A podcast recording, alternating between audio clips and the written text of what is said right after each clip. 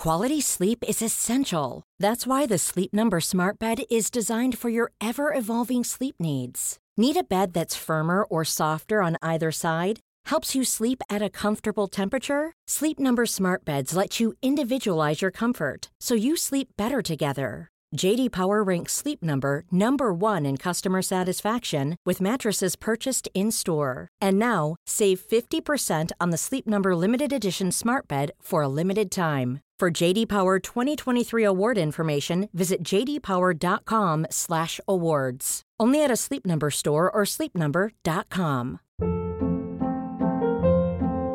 Hold up. What was that? Boring. No flavor. That was as bad as those leftovers you ate all week. Kiki Palmer here, and it's time to say hello to something fresh and guilt-free. Hello Fresh. Jazz up dinner with pecan-crusted chicken or garlic butter shrimp scampi. Now that's music to my mouth. Hello Fresh. Let's get this dinner party started. Discover all the delicious possibilities at hellofresh.com.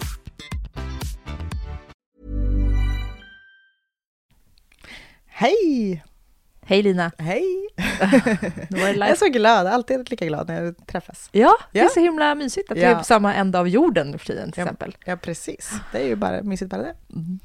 Ja, det är dags för Life with Kids-podden igen och som trogna följare och lyssnare som känner, har man följt oss ett tag nu vet att eh, vi har en poddkompis i vår Ja. som är med oss hela våren och det är ju Explora smartklockor för barn Mm. som eh, vi är så himla glada att ha med oss. Ja, det är faktiskt fantastiskt eh, kul och så himla roligt att få testa de här klockorna ihop med barnen nu ett tag. Mm. Ja, de gillar dem verkligen. Ja, Det finns så himla många fördelar ju och vi försöker ju att försöka hitta lite olika vinklar på varje vecka hur, Mm. vad, vad roliga saker som händer med de här klockorna för det dyker ju upp knasiga och roliga situationer nästan hela tiden. ja kan man säga. Eh, och eh, en lite oväntad vinkel faktiskt som, som jag har tyckt varit en stor uppsida med det här med att barnen har fått egna klockor och egna telefonnummer som man kan ringa till Mm. är ju att de, eh, ja men de har kunnat ringa, vi är då, då får man som förälder då, man har ju en app eh, som, man, som man ser de här klockorna på, som man lägger in i sin egen app så man har koll på dem. Och då kan man då i, lägga till eh, kontaktpersoner, vilka man vill att barnen ska ha i sina klockor. Mm. Som kan ringa. Precis, eh, och det är ju en trygghetsgrej såklart, eh, för att man ska veta vilka det är som ringer till sina ba- barn och vilka som de kan ringa till. Eh, och då så lägger man in en liten bild eh, och sen så kan de, det är så enkelt att bara trycka på de eh, bilderna så ringer de upp. Det är ju supergulligt. Eh, och de eh, jag kommer ihåg när de la in dem där, då bestämde vi tillsammans vilka de skulle ha där. Eh, de var ju lite mer, de ville ha lite fler och vi ville ha lite färre. Men då, så då drog vi ett, ett ganska eh, tydligt streck där med liksom storfamiljen. Och i, vårat, I våran värld så är det mostrar, eh, mormor och morfar liksom, och så vi. Och det är ändå ganska många. Vi Ja, hade men ju det- bara jag och Peter från början. Ja, Mm. Sen Ja. skulle mormor iväg på utflykt med dem så la vi in mormor också. Får vi se om vi ska utöka detta. ja precis. De får förtjäna sin plats i... jag tror man kan lägga in upp till 12, va? eller? Ja, jag vet faktiskt inte riktigt. Ja, men nej, det är ju något ett gäng i alla fall. Och det är ju bra att de inte kan hålla på och ringa runt till varandra, utan tanken är ju bara att det ska vara en, en trygghetsfunktion i Verkligen. första hand. Mm. Eh, men det, konsekvenserna av det här är ju att, eh, som jag var helt oförberedd på, men det är att nu är plötsligt så, det är så himla häftigt att se, för nu, nu har de liksom utvecklat en egen kommunikationskanal, då, till exempel då morfar och Juni, då, eh, stora tjejen. Nu ringer de liksom till varann. Juni ringer till morfar och berättar saker som har hänt. Morfar ringer till Juni och säger hej hej, vill du komma till oss ikväll? Eh, kom och leka en liten stund. Eh, jag kommer att hämta dig. Och sen så lägger de liksom på och sen kommer Juni till mig och säger ah, morfar kommer om några minuter. Liksom. Ja. Det är så himla... De blev så stora ja, på de något sätt. jättestora. Och det blev också väldigt mysigt. Jag håller alltså nu, eh, jag tror att eh, det har fått gå lite tid så barnen får lite telefonvett innan, Ja, det har vi ja, pratat är om förut, Ja. innan, innan vi lägger in fler personer, för att nu ligger ju mormor där och mormor rings ju ganska frekvent då. Liksom. Ja. Eh, Men det är ju, jag tycker också det är så här mysigt, man hör Oskar som sitter i rummet bredvid och bara ”Hej mormor”, bara ”Hej Oskar” och så, så snackar de på där lite grann. Liksom. Ja. Det, det är verkligen som att de har fått en egen relation, men också eh, gentemot liksom, mig, Precis. Eller och Peter såklart. Eh, att de ringer till oss, alltså jag kan vara iväg någonstans och så ringer Oskar. Liksom. Mm. Eh, är eller någon av de andra. Ja, hej mamma, så vad gör du? Ska man fråga hur de mår eller om man liksom inte har hämtat dem. Så man frågar, men hur har det varit då på förskolan? Och, alltså det, Ja, det är väldigt mysigt liksom. Ja. Istället för att behöva ringa till den som faktiskt har hämtat och kolla läget så kan Ja. man prata själv med barnen. Och jag vet ju också att de här anknytningspersonerna som vi har lagt in, de älskar ju det här. Alltså Mm. de tycker om vi tycker att det är mysigt, så Ja. de tycker ju det i liksom i tusen Kvadrat. kubik. Ja, precis. Så jag vet att moster Emma då sa, ja, kan inte jag få berätta vad jag, hur mysigt jag tycker det är att kunna ringa bara Penny eller bara Juni och Ja. prata med dem en stund istället för att gå liksom via er och så ska vi gå, liksom, då kan vi ha lite hemlisar ihop och sådär. Mm. Och de, de, så de tycker också det är supermysigt. Så Det- är ju en väldigt oväntad men Ja. härlig. Ja, men det känns som att vi har stärkt relationerna Ja, med de nära Mm. Med klockorna. Och det är som sagt, det var ganska, en ganska oväntad Ja, funktion på något sätt. Ja, men och det, och det tycker jag verkligen är liksom en sån positiva bieffekter med att ha den här klockan. Den är ju absolut till främst för trygghet. Mm. Det är ju därför den finns, liksom, för både barnet och föräldern. Men framförallt så får den så mycket härliga, roliga bieffekter Mm. liksom, som, är, som smittar av sig på så många delar av livet. Ja, nej, superhärligt. Ja, Ja, men du Lina, jag tror att vi får dra igång veckans avsnitt nu. ja. Mm. Men först vill jag säga stort tack till Explora för Ja. att ni är med oss den här våren. Ja, det är grymt kul. Och man kan ju följa dem på Instagram. Eh, Ja. Explora.se heter de. Mm. Och Explora med X. Precis, inte E, utan bara X. Explora. Ja. Men eh, vi kör igång veckans avsnitt. ja.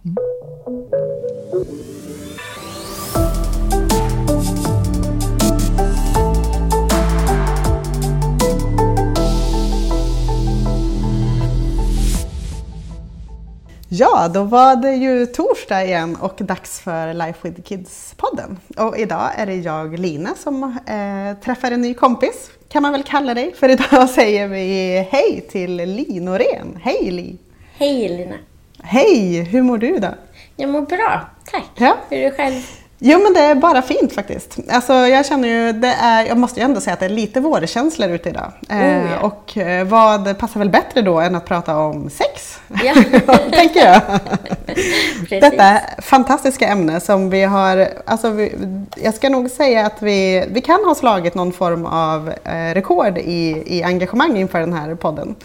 Där vi har bett våra, framförallt våra medlemmar i Motherhood, Facebookgruppen, mam- mammagruppen i, på Facebook, att skicka in sina frågor och tankar och funderingar och, och, och lite oro, oroligheter och erfarenheter och sådär. Eh, och vi har fått jättemycket frågor till dig, så vi är så glada att vi har dig här Li. Ja, vad roligt, jättekul att vara här. Ja, och ehm, jag tänkte att vi ska ju inte bara prata sex, utan jag tänkte att vi också ska prata lite grann eh, kring lite lust, kanske lite i- intimitet. Eh, lite myter kanske vi ska slå hål på, passa på när vi har dig här Li. Vad tycker du? Ja, jag tycker det låter jättebra. Det finns ju så otroligt många myter. Eh, så, så det är viktigt att slå hål på dem.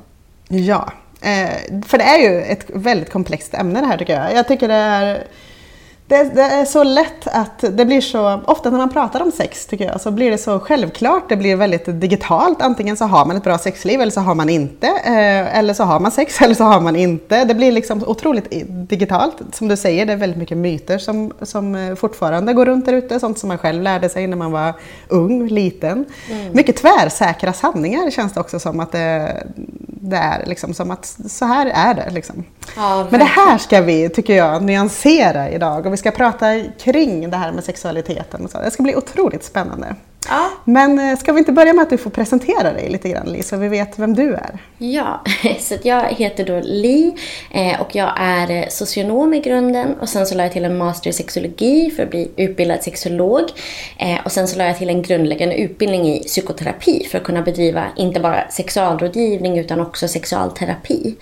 Ehm, och då startade jag sexologkliniken för ungefär två år sedan. Ehm, och där har jag en privat mottagning där jag tar emot individer och par som upplever olika former av eh, sexuella svårigheter som vill ha hjälp med dem. Och sen så har jag också min online-del av sexologkliniken där jag erbjuder en onlinekurs för personer med låg sexlust och diverse olika gratis material. För det är ju inte alla som har råd eller tid eller ens vill träffa en sexolog över samtal. Och då tänkte jag att jag vill gärna erbjuda lite gratis hjälp. Ja, otroligt. Alltså, eh, det kan jag börja med och och skicka med ett, eh, ett tips till, till om man nu har satt på den här podden och man tänker att nu vill jag nu vill jag, jag söker någonting här, oavsett vad det är så söker jag lite svar eller så. Eh, Eller igenkänning oftast kanske bara. Ja. Då, då kan jag verkligen rekommendera att gå in på sexologkliniken.com. Va? Ja, precis. Eh, där finns det eh, jättemycket, precis som du säger, gratismaterial. Du har tagit fram jättefina eh, på olika teman om, om eh, små broschyrer och små frågor. Det finns ett test där, Mm. eh, ett lusttest såg jag. Om, Precis. För att bena ut lite kring det här med lusten. Precis. Och det, för det är ju så svårt att göra själv, men det, det kanske vi kommer in på sen. Hur- Precis. Ja. Mycket bra. Eh, vilka är det som söker upp dig, skulle du säga? Eh, jag skulle säga att ehm, de allra flesta som söker upp mig är i en relation. Men sen så skiljer det sig om man vill gå i samtal själv eller om man vill komma tillsammans. Ehm, och sen så är de flesta kanske mellan 30 till 50 år skulle jag säga. Och man kan söka för alla möjliga problem men allra vanligast är faktiskt att man söker för låg sexlust eller att man har olika mycket lust i en relation. Just det. Ja, och, och det är ju, eh, vi kommer ju att komma in på det också, eh, men det är ju, det är ju svårt det här tycker jag med, eh, med framförallt sex över tid så att säga, med, med en partner som man har varit ihop med väldigt länge. Det känns som att det är så mycket annat som man tänker, det utvecklas, liksom man själva utvecklas, men det känns som att sexlivet, återigen då det här digitala, det ska liksom alltid bara vara där. Liksom. Ja men precis, det det är, och det är svårt och man behöver lägga lite tid och energi på det. Ja, och framförallt få lite mer kunskap jag, förståelse för vilka mekanismer det är som, och hur fungerar de, tänker jag. Alltså, Oh, ja. Vi behöver fortbilda oss lite i sexualkunskap, känner jag. Ja, precis. Precis, jag håller Och verkligen då, med. då är vi glada att vi får prata med dig. Ja. Men hur, hur bra skulle du säga att vi är på att söka hjälp då, för det här just när vi upplever problem? Mm, jag skulle säga att eh, vi tyvärr inte är så bra på det. Eh, många kommer ju till mig när de haft problem i, alltså under en ganska lång tid, till och med flera år. Och då har det ju hunnit bli kanske väldigt infekterat och ångestladdat och sådär.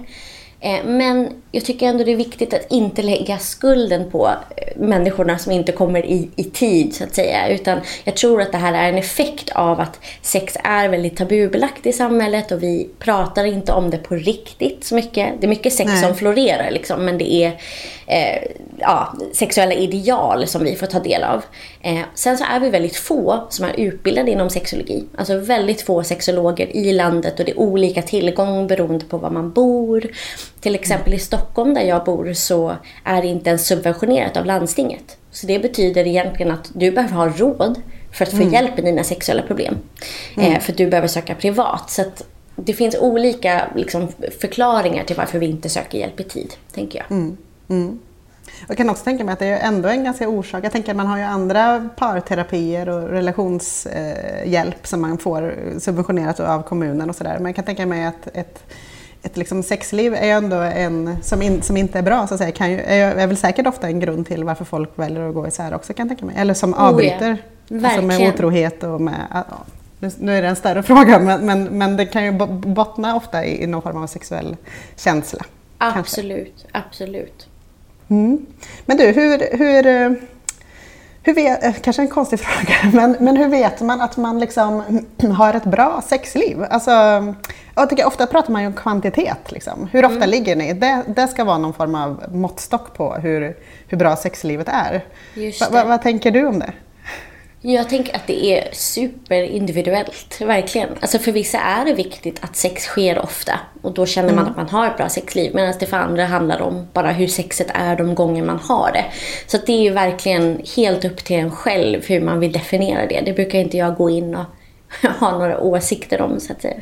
Nej, precis. Eh, men, men om, vi, om vi ska liksom så här, okej, eh, om jag tittar på alla de frågorna som vi har fått in här, eller som jag har fått in eh, eh, inför det här samtalet, så alltså, till, till stor del så handlar det väldigt mycket om lust. Eh, bristen på lust, eller olika lust, eller för mycket lust, eller sådär ojämn lust. eh, så, både att man tvekar på sig själv, att man inte känner igen sig själv efter att man fick barn till exempel. Eller att mannens lust eller partners lust har ändrats eh, och man är orolig för det. Eller att man, eh, ja, o, o, obalans helt enkelt, eller förändringar i lusten. Ska vi börja med det? Ska vi bara hoppa på det här med lust och börja prata lite om det? Ja, Eh, visst. Om eh, hur tänker du kring att lust varierar över tid så att säga? Eh, jo men dels att det är så att lust faktiskt varierar över tid och det är inget som är fel eller konstigt ifall lusten är nere i vissa perioder. Så att man mm. behöver egentligen inte oroa sig över att man kanske några månader inte vill ligga.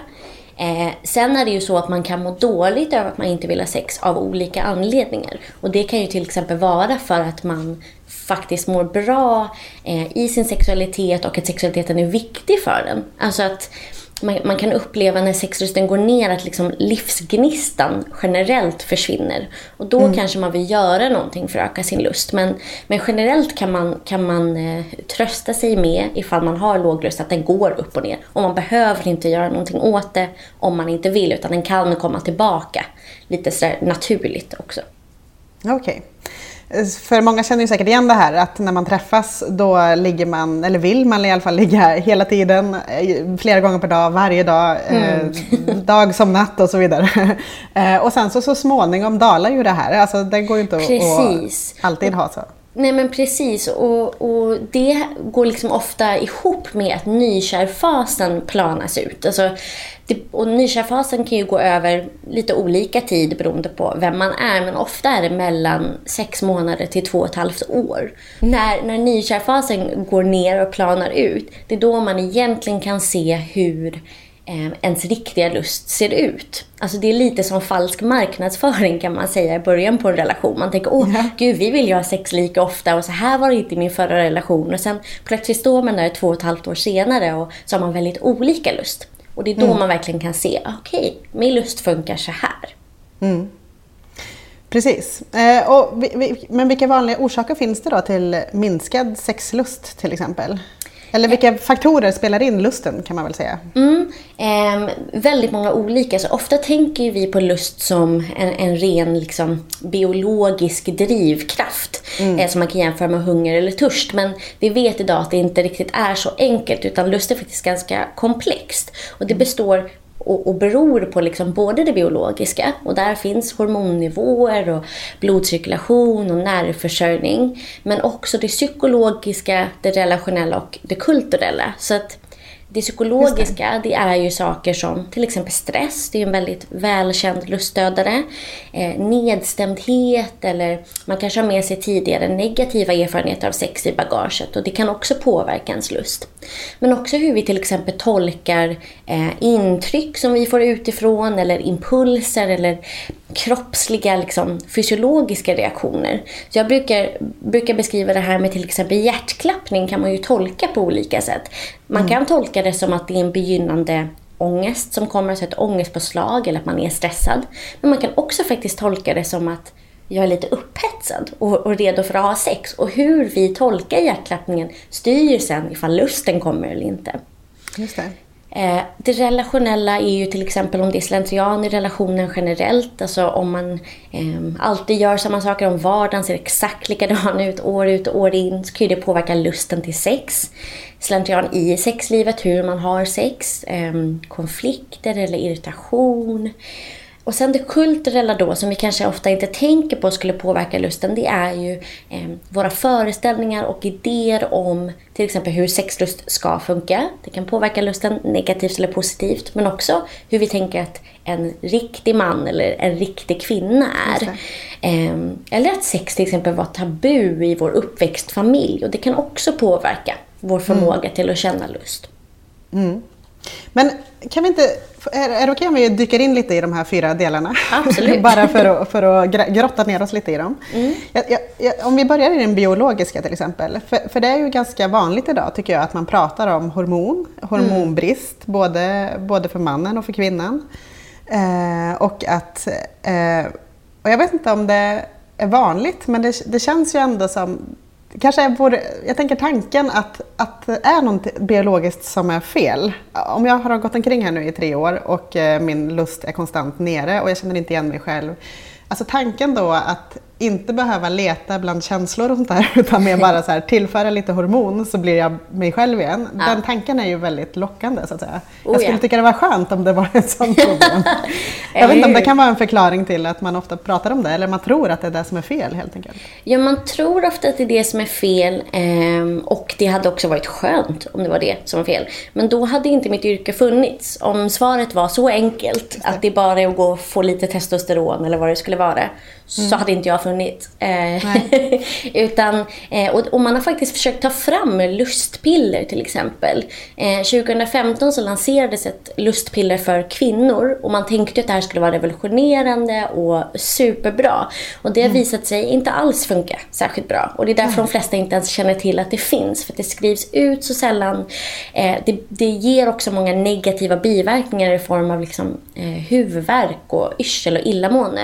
Som inte är jätte eh, lusthöjande saker i sig. Eh, och det har inte heller gett, när man jämför liksom, kontrollgrupper, så gav det en halv ökad sexuell aktivitet per månad. Eh, så, så ganska många biverkningar för inte så mycket resultat, Just kan man det. säga. Och då kan man tänka sig att då låg orsakerna till minskad lust någon annanstans Ja. enkelt. Ja. Och det finns också en forskare som heter Laurie Brotto som har fokuserat väldigt mycket på just kvinnors eh, lust och hur den funkar. Och hon har gått igenom liksom all den senaste forskningen och forskningen bakåt i tiden och gjort en sån här forskningsöversyn och tittat på vad är det som gör att kvinnor får låg sexlust.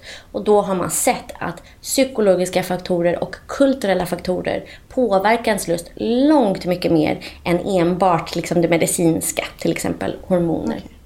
Mm, det ser man. Ja. Så, men vi ska å andra sidan inte heller, eh, tänker jag, eh, förminska detta. För för många är det ju faktiskt, eh, speciellt kan jag tänka mig efter en graviditet eller en förlossning och sådär, att man behöver tillföra mer östrogen är det väl oftast som man får eh, eh, att det är liksom biologiska orsaker för att man ska kunna få igång sexlivet igen.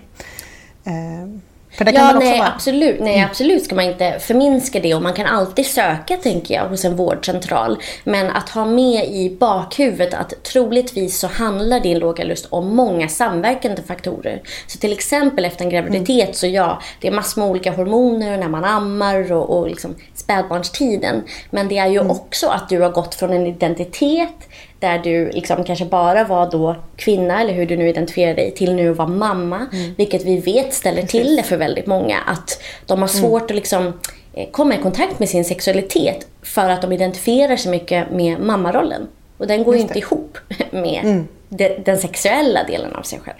För mig så blev det ju verkligen så att från det att jag blev eller blev gravid egentligen. Eh, inte, inte från det att barnet kom, men från det att jag blev gravid. För mig var det så. Jag vet att det kan vara precis tvärtom för andra, men för mig blev det så att då, där och då försvann sexlusten helt. Då var jag, nu, nu var jag liksom så här, nu är jag en blivande mamma här. Det, det var liksom det som mitt liv gick, gick ut på då. Just. Eh, då tog man bort min sexuella kvinnlighet och eh, min eh, så här, moderlighet och beskyddande och ansvarstagande. Eh, det var som att jag verkligen bytte identitet. Eh, Eh, det, det där var ju superknepigt. Det tog mig jättelång tid att börja bena i det där. Men eh, det där måste ju vara ganska vanligt antar jag. Ja. ja, men det är faktiskt det tycker jag.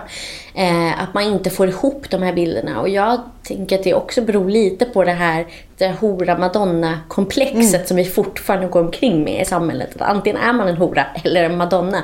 Och vi kan liksom inte föra samman de här bilderna eh, av oss själva. Att det, liksom, att det inte integreras på något sätt i vår person. Utan då plötsligt blir vi bara mamma, beskyddande och moderlig som du pratar om. Mm. Hur kan man, liksom, om man känner det där, men jag, jag, jag känner att det här med sexualitet och vara kåt och sånt där, det känns, liksom lite, det känns så långt bort nu när jag mest håller på med läggningar av barn och, och liksom sådär. Eh, vart, kan, vart kan man börja nysta då till exempel? Ja, alltså precis det du säger, att det känns långt borta, tänker jag är någonting viktigt att stanna vid. För att det känns långt borta, förmodligen för att du inte ens tänker på sex. Sex finns förmodligen inte med i ditt liv överhuvudtaget. Så att dels att faktiskt börja liksom själv aktivt försöka tänka på sex eller fantisera om det eller läsa någon erotisk text eller titta på någonting som är sexigt. Alltså dels bara att få intryck av sex och komma ihåg att det finns. Mm. Eh, men sen också att komma i kontakt med dig själv utöver mammarollen. Alltså lite egen tid om det går att hitta. Och det behöver inte vara timmar av egen tid för det vet jag att man inte har när man mm. tar hand om småbarn utan en kvart och mm. komma i kontakt med dig själv. Vem är du? Förutom att vara mamma och kanske vara partner eller fru till någon. Vem är du? Va, mm. va, vad är din identitet? Så att, du, så att du börjar prioritera dig själv. Och, da, och där handlar det också om att lust är liksom ett, ett, ehm, ett motivationssystem. Och om man tänker på det så, så måste man motivera lusten.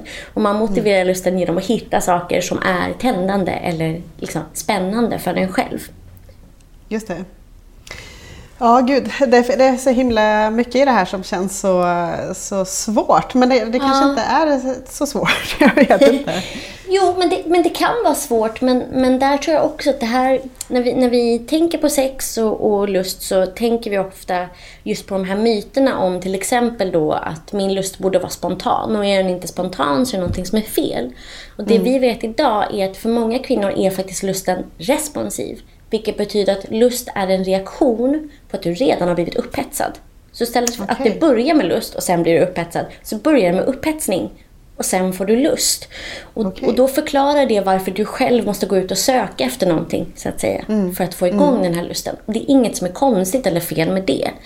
Eh, om man vill vara lite raljerande skulle man nästan kunna säga att eh, vi, vi går omkring allihopa med en idé om att sexlusten är spontan och det handlar om liksom, en patriarkal idé om lust. För att mäns mm. lust är ofta lite mer spontan och kvinnors lust är okay. mer responsiv. Och så har vi kommit på att men kvinnors lust borde också vara spontan. Och så är det många som till exempel söker hjälp hos mig som tror att det är något som är fel på dem. För mm. att deras lust inte är spontan. Och det är inget mm. som är fel. Det är bara att den är responsiv Mm. Och jag tänker att, och, och, vi har ju säkert trott att den är spontan genom att, ja men precis som du säger, innan man fick barn, när man träffade en partner och sådär, då, då, då kändes den ju säkert väldigt spontan. Liksom, ja. När vi dejtade och man kände en, en åtrå och en, liksom, någon form av kåthet. Alltså naturligt kändes det som. Ja, liksom. eller hur. Och, men, och där vill jag också sticka in att så är det och så kan det, så kan det kännas och vara så att säga, att lusten kan vara lite spontan. Men när vi träffades i början så är det ofta så att vi gör olika saker för att uppvakta varandra och bekräfta varandra. Och vi bäddar för att vi ska kunna ha sex på mm. olika sätt. Mm. Vi, vi har massor med egen tid, vi är nyfikna på den andra, vi har mycket ögonkontakt, vi rör vid varandra. Allt det här som faktiskt kan ge lust. Som vi mm. sen ofta kanske slutar eller drar ner på när nykärfasen har planat ut. Så frågan är egentligen hur spontan var lusten där i början? Just det. Så, så eh, eh, mäns lust är, är lite mer spontan och kvinnors lust är lite mer responsiv. Är det några mer skillnader i lust som vi bör känna till, tänker du, mellan, just mellan män och kvinnor? Som kan vara bra att veta om. Ja, eh, när man har tittat på det där så ser man att det finns lite skillnader. Alltså att män kanske drar lite mer åt hållet att de kan bli lite lättare upphetsade än vad kvinnor kan bli. Men det är liksom större skillnader inom könsgrupperna med hur mycket lust man har än mellan dem. Så att mm. egentligen är vi ju faktiskt mer lika än vad vi är olika. Det är bra, då kan vi slå hål på en till myt. Ja. ja, precis. Ja, det är bra. Men du, jag tänker, alltså, det, det är ju så lätt det här när man ser de här fyra olika liksom, orsakerna till lust och vad, vad som kan vara fel och sådär. Och så, ja, men vad bra, om, om det där är felet, då, då kan man fixa det. Sådär. Det, det blir väldigt teoretiskt. Liksom. Mm. Men jag, så sätter jag mig in mig själv då i den här vardagen som man har precis när man har blivit mamma och då, då vänder ju liksom allting vänds upp och ner. Liksom allting kastas mm. upp. Eh, eh, och det är så mycket, det är sömnbrist, det är ju hormonpåslaget efter liksom en förlossning, speciellt mm. om man ammar också.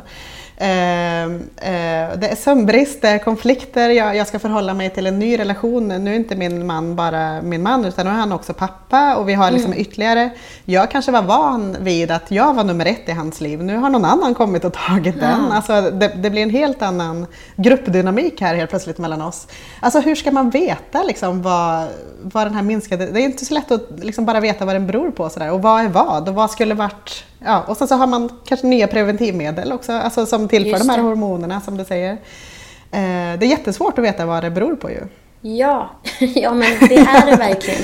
Eh, och jag funderar också på, när, när du berättar om alla de här olika faktorerna som kan göra mm. att lusten blir låg. Eh, att man ska fundera över, är jag ens intresserad av att kunna ha sex just nu? För att jag mm. tror att många faller in i det här att men vi behöver ha sex och vad händer med vår relation om vi inte har det? Men mm. herregud, det är så otroligt mycket nytt som du ska liksom, ta ställning till och förhålla dig till nu. Att kanske kan det vara okej okay att ni inte mm. har sex på ett halvår till exempel. Mm. Det, man behöver inte ha sex när det är jättemycket annat som pågår i ens liv. Jag tycker det är viktigt att prata om. Ja. Men då är det också så att om man inte ska ha sex, att då är det viktigt att man pratar om det.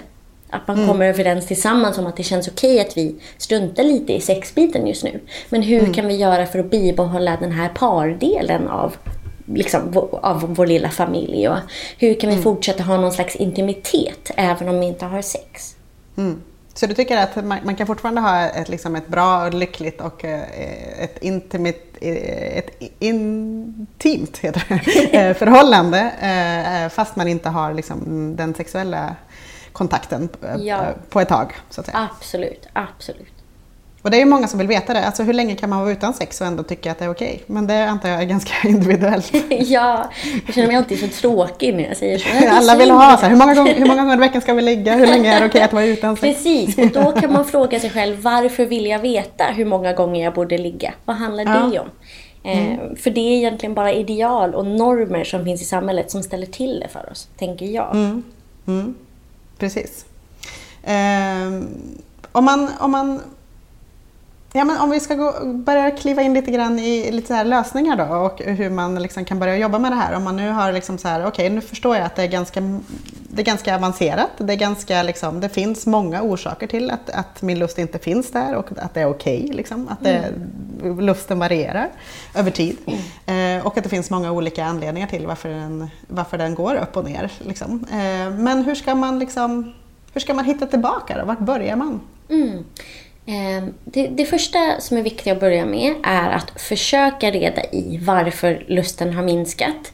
Mm. Eh, ofta börjar vi istället med att eh, ta till en massa olika saker eller knep vi har läst om liksom, i olika tidningar. Och, eh, risk... Tända ljus och börja massa av. Ja, ja, men precis. Vi är så trötta på det där. Vi är småbarnsföräldrar. ja, risken... Jag har inte tid.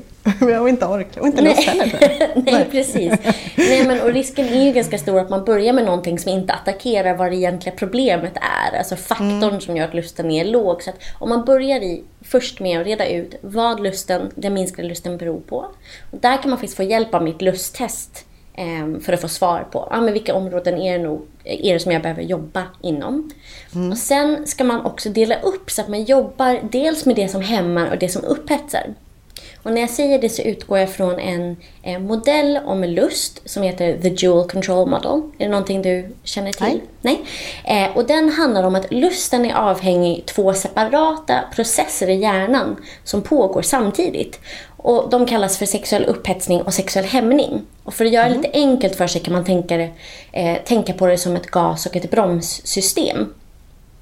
Eh, och då är det så att gasen, det är det som går igång på sexuella stimuli, alltså allt som kan tända dig, som är mm. viktigt och relevant, relevant för just din lust. Mm. Eh, så när hjärnan till exempel märker att oh, det där var en skön beröring, kanske den tänker så här, wow, sex, vilken bra idé. Eh, mm. Men då finns också bromsen, det här hämningssystemet. Och bromsen reagerar på allting som hjärnan uppfattar som ett hot. Då kan det vara ett faktiskt hot, alltså att någon står med en pistol riktad mot huvudet. Inte jättelägligt att bli kåt, så det är bra att den säger nej, nej inget sex. Men mm. också ett upplevt hot som kan vara Åh gud, ehm, eh, glömde jag att göra det där på jobbet? Eller åh, har, jag, har jag blivit hård nu? Har jag blivit våt? Eller har jag verkligen lust? Eller ja. En bebis så, som skriker hela natten. En bebis som skriker, ja precis. En jättebra grej som kan påverka bromsen. Och då har vi alla olika benägenheter för den här gasen och den här bromsen. Så vissa har en väldigt känslig broms, eller andra har en ganska okänslig broms. Och mm. samma sak är det med gasen. Och då behöver man titta på, istället för att liksom lägga till nya ställningar eller massage som du säger, eller tända ljus. Titta på vad är det som hämmar? För när man tar bort bromsen så kan ju gasen gå ner och bilen kan köra. Så ofta gasar och bromsar vi samtidigt och så kommer inte lusten och så fattar vi inte. Och det är för att bromsen är nere. Så jobba med det som bromsar först. Och sen kan du jobba med det som är upphetsande. Var, var det Och jag- tydligt? Absolut, och jag tänker, ja det är tydligt och jag förstår det. Sen är det ju svårt tänker jag. Och jag antar att då kommer ju allt det här som vi, alltså hur vi lever våra liv. De är ju ganska packade, det är väldigt, är inte stressigt kanske många upplever, men, man har ganska så effektiva liksom, dagar där man, det är så här hämtning och lämning, det är väldigt mycket praktiska saker. Man slutar kanske just när barnen kommer. Jag återkommer till det, men det är ju liksom en stor del av de som lyssnar har barn. Eh, eh, och eh, jag tänker att det blir väldigt mycket praktiska frågor man avhandlar snarare än det här man sitter uppe hela nätterna och pratar om resorna man ska göra och drömmarna man har och, och allt sånt där. Ehm, och, och sånt där kan jag tänka mig, det blir ju också ganska bromsande då. Att man, att man är konstant, man hoppar liksom aldrig ur den här eh, vardagsbubblan så att säga. det är Just hela tiden nästa, nästa sak, nästa sak. Det är middagen och det är tvätten och det är, alltså det låter jättetråkigt. Men, men jag tror att många lever där i, i den här eh, bromsklossen. Liksom. Ja, ja visst. Det, det träffar jag många par som gör. Och där är det precis den här nyckeln, alltså att komma ur vardagsbubblan. Och Hur, och hur kan man göra det tillsammans? Kan man hjälpas åt att göra det tillsammans? Och vissa tycker också att det hjälper att man liksom plockar bort eh, bara idén om att sex skulle kunna hända. Så att man till exempel bara säger att man kan ha lite intimtid tillsammans. Men vaginalt penetrationssex kommer inte hända. Nej. Och då kan, för vissa kan ju det aktivera bromsen så att säga när man tänker att sex behöver hända. Så då plockar man bort det som gör att bromsen går igång. Just det. Och så kanske Därför- man kan vara lite mysigt tillsammans. Precis, förväntningarna. För, för det, jag tror Ja. att det är det som också händer då oss. Jag känner att jag är väldigt negg här nu. men jag, jag, eller så har jag ett stort behov av att prata om det här med någon. Eh, Vi brukar säga att det här podden blir vår terapitimme. och Just nu- Eh, nej men det är då, det som också händer då tror jag när vi äntligen, eh, vi, vi trötta småbarnsföräldrar då lyssnar på era råd. Då, då säger ni, men åk iväg en stund. Liksom. Okej, då, åker vi, då bokade vi in, bokar vi in liksom en, en eller två gånger året, per år så åker vi iväg till ett spa. där, där vi då, här ska det ha sex. Liksom. Nu, det, är liksom, det skriker av det liksom, redan när man sätter sig i bilen och, och lämnar bort barnen till barnvakten. Liksom. Då känns det, alltså, och det, precis som du säger, då, då blir ju förväntan då, är- då är det liksom det allting handlar om. Så ibland så känner man ju så här, okej nu har vi sex snabbt så är det över. Eh, Så har vi gjort det i alla fall, då har vi en bock och sen så tar det ett halvår till nästa gång vi åker.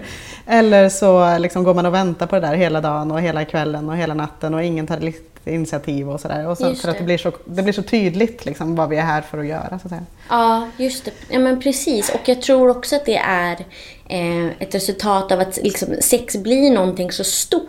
Och man tänker så här, men nu när, vi, nu, när vi ens ska ha sex så måste ju ta typ en halvtimme. För vi har ju inte haft det på ett halvår. Vi kan ju inte ha en snabbis på sju minuter. Eller vad det nu skulle vara. Utan om man kan försöka jobba med sina egna förväntningar och tillsammans kanske sätta sig ner med sin partner och definiera vad är sex för oss? För det kan ju räcka att bara få känna den där lilla upphetsningen tillsammans. Det kan kitta en samman lika mycket som att man har ett helt vaginalt samlag till exempel. Eller att vi eh, smeker varandra i 10 minuter utan att ens röra könsorganen och ser hur det känns. Men bara att man får komma till det där lilla intima och den där parkänslan och vi-känslan. Utan att det ska behöva vara så stort. Tror, försöka vara snäll mot sig själv om man kan. Ja, men jag gillar verkligen den här beskrivningen med gasen och bromsen och försöka identifiera själv vad, är, vad liksom är i, i vardagen. Då. Vad, vad, är mina, vad är min broms och min eh, gas? Och sen Ja. så försöka jag försätta sig i en sån situation för att, där jag inte har de här bromsarna på samma Ja. sätt kanske. Precis. Mycket bra. Kan man ha passionerat sex efter 20 år tillsammans? Ja, det kan man. Absolut. Ja, jag kände att jag var tvungen att, ta den också.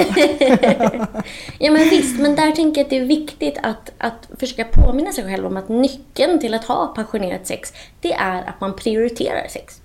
Man prioriterar det. Utan att prioritera det så kommer det nog inte vara så passionerat efter 15-20 år, helt enkelt. Och det är tråkigt att säga det, men, men så är det faktiskt. Mm. Ja, för, för mycket av det där tänker jag, alltså, för det är ytterligare en sak då, som jag är lite ambivalent till eh, när det gäller det här med sex. Det, det är ju för att mycket av det här härliga och lu- min lust liksom väcks av att så här, en, en tanke, kittlande tanke på vad, vad kommer hända nästa gång vi har sex. Så att, säga. att det blir någon form av progression. Liksom. Eh, att det blir som man läser en bok och så kommer nästa kapitel och nästa kapitel. Men, och det, det, men, men där får jag inte ihop med då. Om man ska då ligga två gånger i veckan i 20 års tid. Alltså, det, det, går ju, det går ju inte att ha en progression varje gång så att säga, hela tiden. Utan det, till slut så blir det ju tråkigt. Eller tråkigt, men det blir liksom så här. Ja, ja, okej, ja, då kör man, trycker man, som en, sätter man på den här gamla skivan igen och så, så kör man liksom. Ja. Det var jättemånga som beskrev det på samma sätt i sina, ja men det var någon som skrev, jaha då sätter vi på, stoppar vi in den gamla kassettspelaren igen och så trycker vi på play och så gör vi samma sak som vi gjort de senaste Ja. tio åren. Liksom. Ja, just det. Det väcker ju inte så mycket lust och näst, längtan till nästa gång kan jag tänka mig. Nej, och, nej, nej men precis. Det, det låter ju inte jättelustigt i den beskrivningen. Och där tänker jag att det är någonting som har försvunnit. Och där är det nyfikenheten. Och nyfikenheten på varandra. För att jag tror också att många gånger tänker vi att vi är samma personer sexuellt hela livet ut. Så min partner, han har gillat det här i 10 år eller hon har gillat det här i 10 år. Då kommer det vara samma sak om 50 år. Och, och där vill jag säga nej, kanske inte för att vår sexualitet är i ständig förändring. Eh, så att man kanske tänder på något helt nytt eller slutar tända på det man har tänt på. Och att försöka odla det här nyfikna förhållningssättet till varandra och till varandras njutning. Och, ehm, lite samma sak som när man tänker att ja, men jag vet exakt vad min partner tänker nu. Ja, men gör du verkligen det? Och kan din partner kanske ha börjat tänka någonting helt annat än vad hen tänkte innan? Och, ja, den här mm. nyfikna hållningen till varandra. Hey, I'm Ryan Reynolds. Recently, I asked Mint Mobile's legal team if big wireless companies are allowed to raise prices due to inflation. They said yes. And then when I asked if raising prices technically violates those onerous two year contracts, they said, What the f are you talking about, you insane Hollywood ass? F- So to recap, we're cutting the price of Mint Unlimited from $30 a month to just $15 a month. Give it a try at mintmobile.com slash switch. $45 upfront for three months plus taxes and fees. Promo rate for new customers for limited time. Unlimited more than 40 gigabytes per month. Slows. Full terms at mintmobile.com. There's never been a faster or easier way to start your weight loss journey than with PlushCare.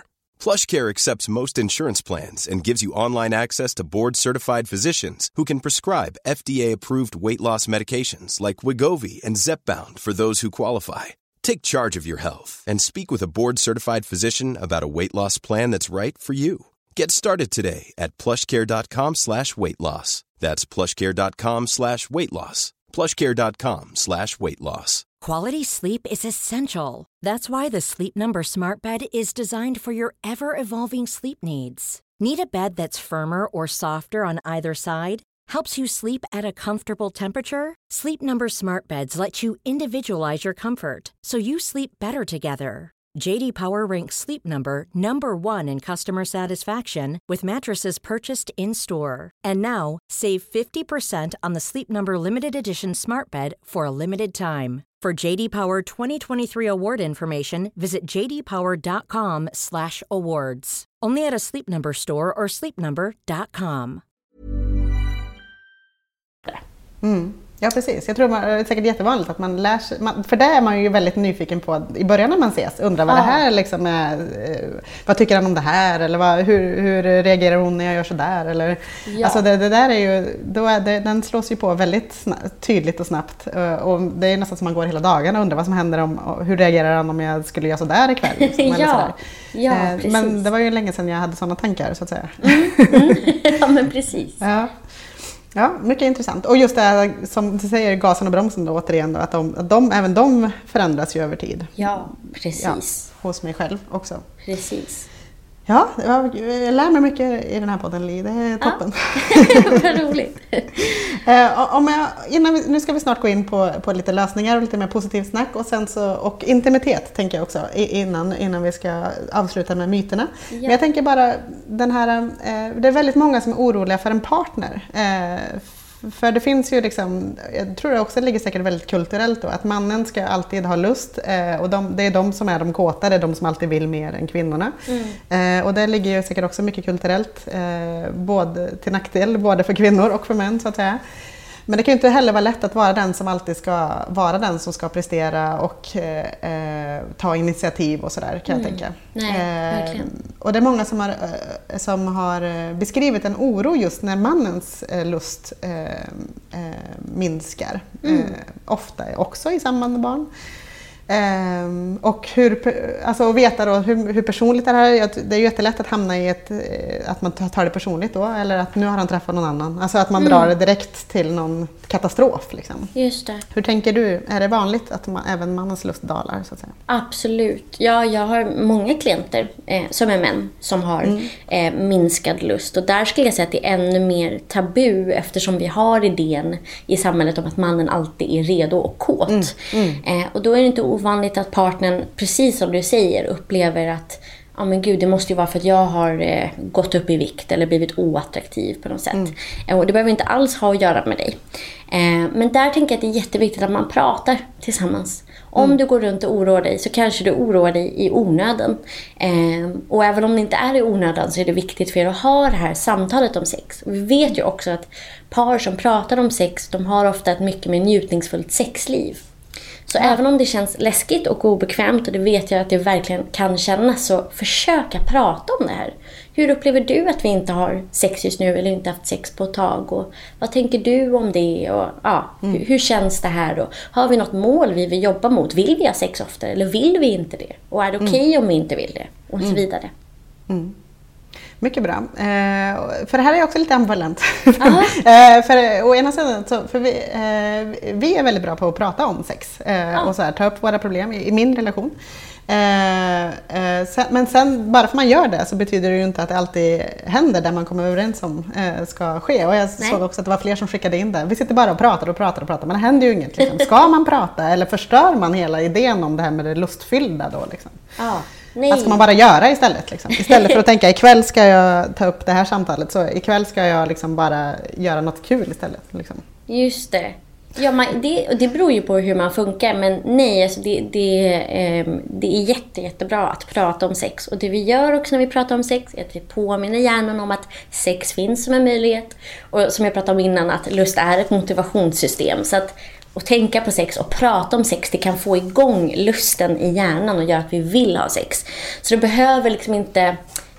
Eller så här, jag, jag tror att många tar upp sex först när det blir ett problem. Och då blir bara prat om sex eh, till ett prat om ett problem och det är ju inte jättesexigt i sig. Nej, Så att, att försöka prata om sex bara generellt också. Och vad tycker du om och vad gillar du? Eller om man tycker att det är svårt att prata liksom ansikte mot ansikte, vilket vissa gör, kan man ju skriva om det under dagen. Och det kan ju till och med vara liksom lite som förspel. Eh, att man smsar fram och tillbaka om jag tycker du är så sexig när du gör det här. Eller ja, hur man nu gör. Så att jä- jätte, jättebra att prata om sex. Mer prat om sex tycker jag till alla. Mycket bra. Det, det, det ska jag ta med mig. Ja. eh, eh, ska vi prata lite om onani också?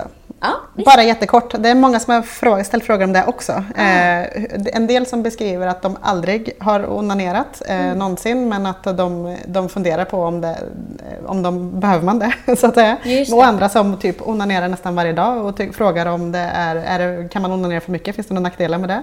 Och också sådana som är oroliga för att sin partner onanerar väldigt mycket eh, och om det bör, är ett problem. Eh, så kan vi Just prata det. lite bara om det här med att ha sex med sig själv. Ja, precis. Ehm, jag tänker eh, många saker när du ställer de frågorna. Men jag tänker eh, dels att det kan vara viktigt att skilja på onani och partnersex. Alltså att det inte är vad ska man säga, ett nollsummespel där man antingen onanerar eller så har man partnersex. Och de båda två kan inte existera vid sidan av. För det, det kan de. Eh, onani behöver inte ens vara sexuellt. Många gör ju det bara för att minska stress. Det är en effektiv teknik för att försätta kroppen i viloläge eller för att kunna sova lättare. Eh, så om man oroar sig över att sin partner onanerar mycket kan man ju också tänka att det behöver inte vara ens sexuellt. Ehm, om det nu skulle minska oron hos en. Ehm, och sen så tycker jag att onani är ett jättebra sätt att hålla igång lusten och också framför allt att utforska sin sexualitet och förhålla sig nyfiken på sin egen kropp och hur man funkar och vad man tänder på. Så kan du hitta nya saker som du också vill testa med en partner till exempel. Så att eh, onani är, är jättebra. Jag ser inga inga negativa saker med att onanera. Ehm, för, förutom såklart om man mår dåligt över att man onanerar på olika sätt eller, eller man upplever att det känns tvångsmässigt till exempel. Men då kanske det är något man behöver jobba med men annars så go for it. Ja, det är bra. Även, och då kan man kanske också ge det som ett tips till de som aldrig har eller inte alls har det som någon form av rutin att eh, eh, testa. Och det, alltså det kanske hjälper på många plan. Jag vet Ja, inte. absolut. Ja. Du, kan vi inte prata lite om intimitet också innan vi ska avsluta? Eh, jag var inne på, på, på din fina hemsida, eh, sexologkliniken.com eh, och hittade där, jag laddade hem ett, en jättefin, jag vet inte, säger man broschyr nu för tiden? Det kanske man inte gör. Jag, jag brukar kalla dem gratismaterial eller guider. Ja, Eller, ja. precis. En guide eh, kring det, där du hade eh, skrivit upp eh, 17 typer eh, av intimitet. Och det här eh, öppnade mina ögon lite grann. Eh, för ofta så kan man, liksom, eller har jag tänkt att ja, men det, den är ju liksom, framförallt så är den ju fysisk. Eh, och att man då, jag förstår att man kan skilja det på den sexuella intimiteten och att man, att man ändå är nära med, med liksom kramar och gos och lite sådär.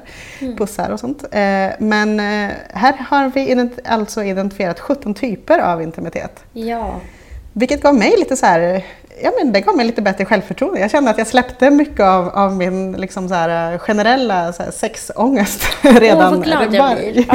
Ja. Då insåg jag att det är kanske det här som är kvittot på att jag, jag, jag tycker att vi har ett sånt himla fantastiskt förhållande på så jättemånga olika sätt, även när det fysiska dippar. Och då, det här gav mig någon form av förklaring till det tror jag. Just det, att ni Att min uppfyller känsla är så på många riktigt. andra Ja, precis. intimitetsområden. Ja, Ja. precis. Kan du inte prata, eller bara liksom berätta lite om de här olika typerna av att, att man kan liksom göra, skatta sin intimitet på olika sätt? Ja, men precis. Då är ju det här, I den här guiden så är det så att man går igenom de här 17 olika formerna av intimitet. Och sen så plockar man fram eh, två till tre, om det är, eller två till fem styrkor som man tycker att man har i relationen. Det här gör man vid sidan av, så man sitter inte tillsammans och gör det.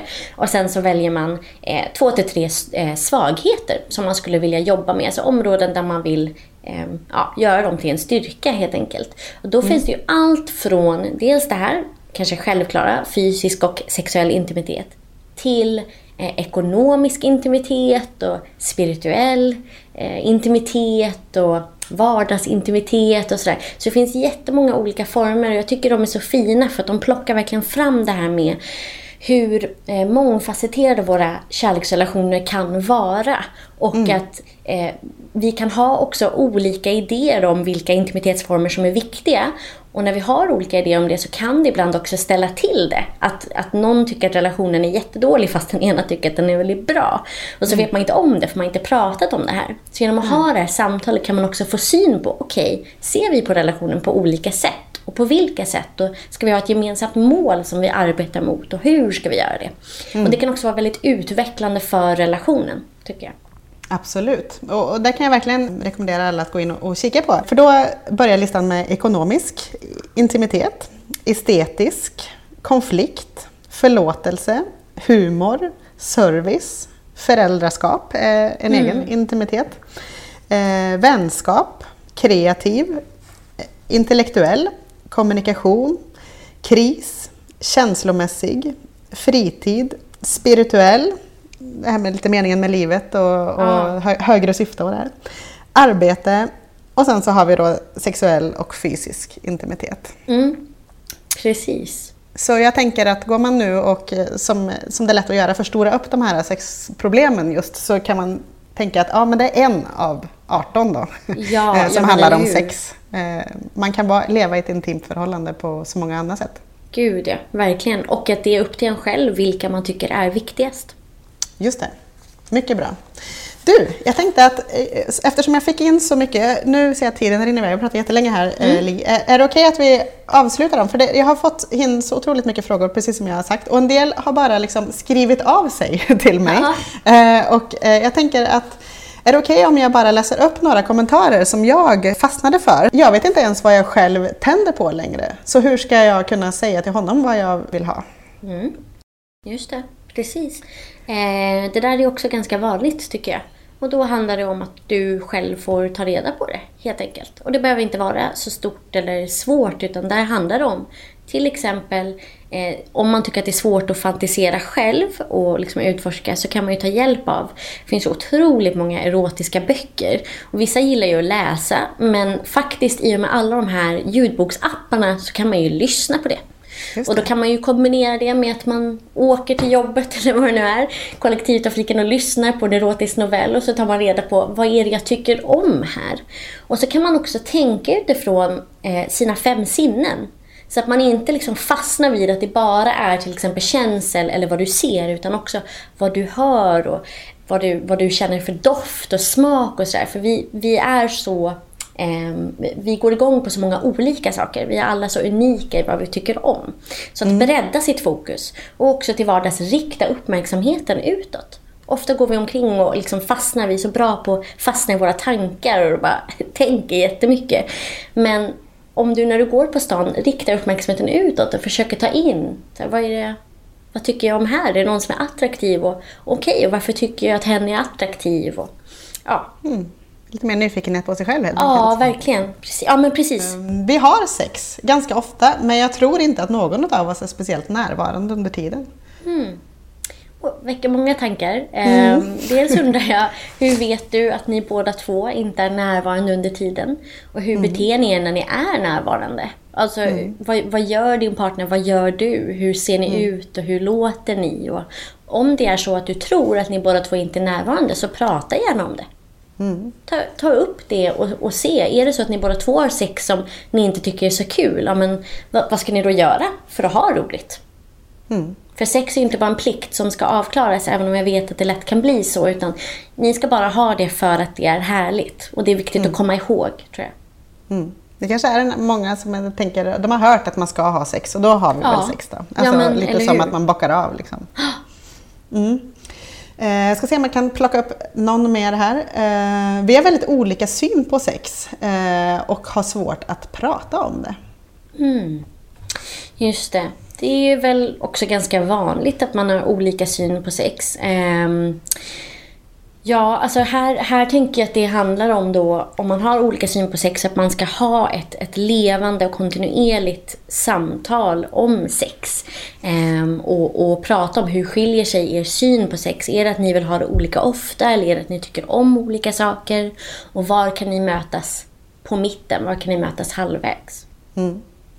Jag, jag, tror, jag tror här, jag, jag vet inte, men jag tror att det var här i en kontext av att det var en man som kände att han hade rätt att ha sex och hon som upplevde en minskad lust och det var väldigt svårt att mötas rent kommunikativt där, där han mer hade inställningen att ja men det är väl bara att ställa upp liksom.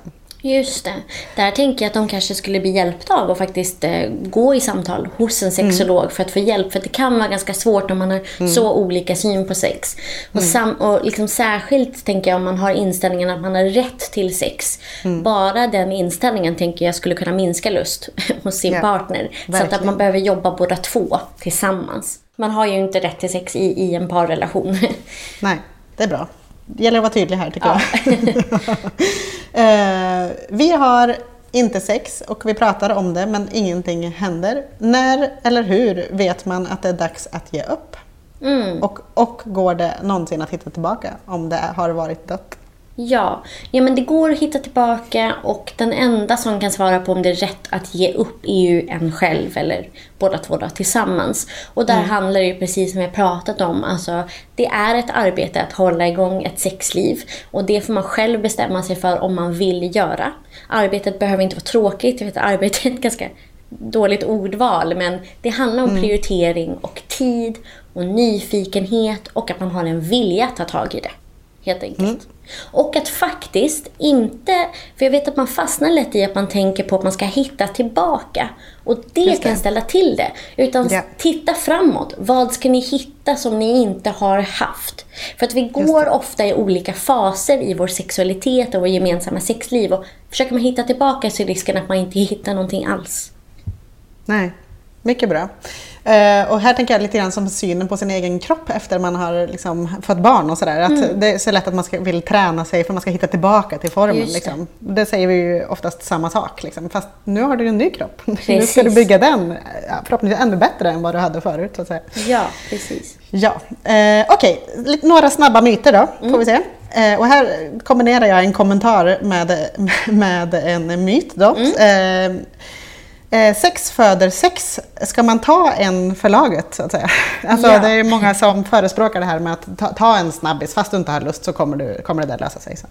Just det. Eh, nej, man ska absolut inte bara ställa upp på sex om man inte vill ha det. Det tycker jag är jätteviktigt. Alltså om, om det är så att man, att man har en responsiv lust så, alltså, så funkar sex föder sex. Om det är så att det du gör är någonting du vill. Då måste du vilja se ifall den här beröringen kommer leda till lust. Vill du inte det, så dels så liksom, eh, ställer du upp på någonting du inte vill.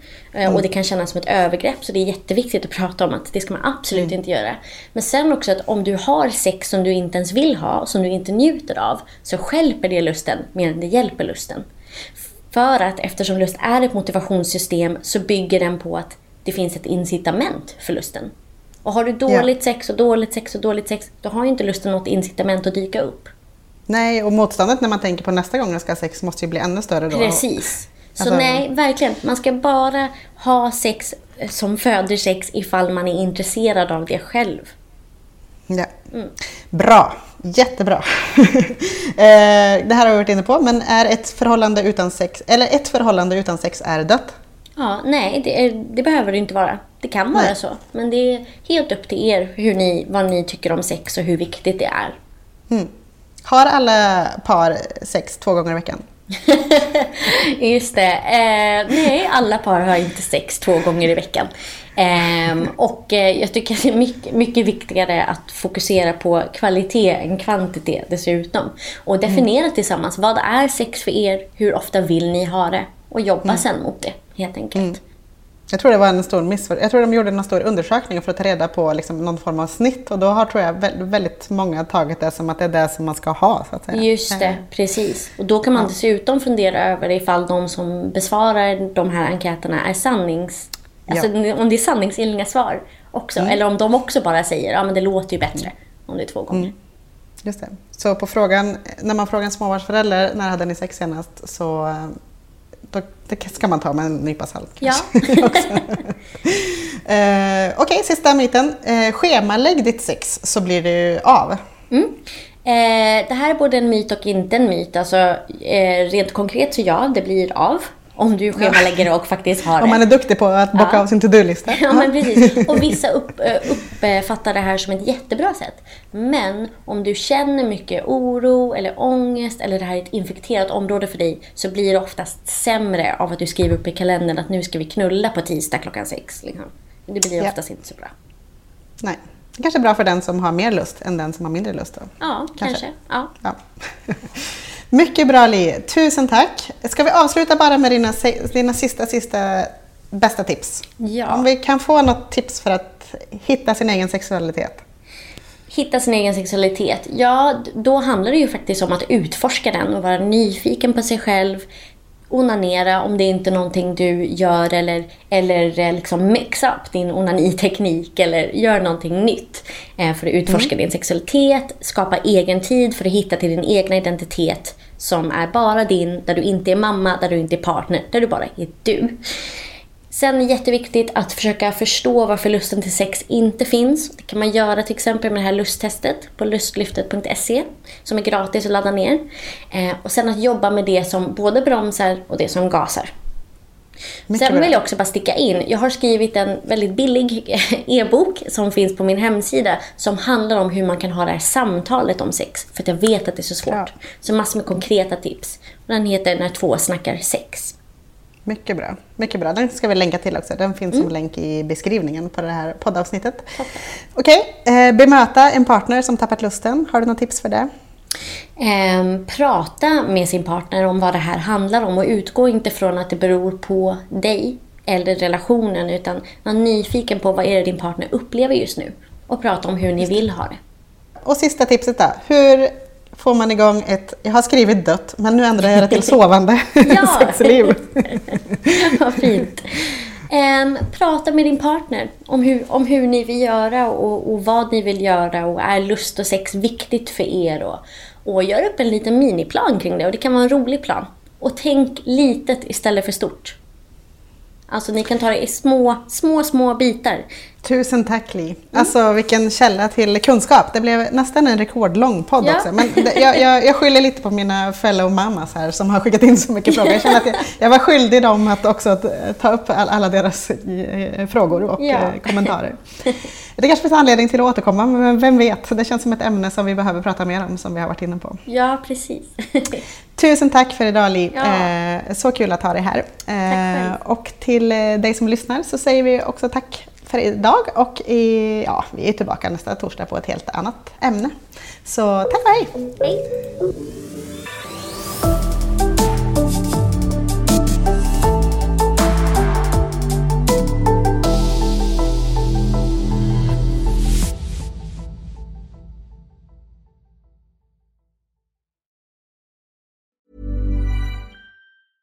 Mom deserves the best, and there's no better place to shop for Mother's Day than Whole Foods Market. They're your destination for unbeatable savings, from premium gifts to show-stopping flowers and irresistible desserts. Start by saving 33% with Prime on all body care and candles. Then get a 15-stem bunch of tulips for just $9.99 each with Prime. Round out Mom's menu with festive rosé, irresistible berry chantilly cake, and more special treats. Come celebrate Mother's Day at Whole Foods Market.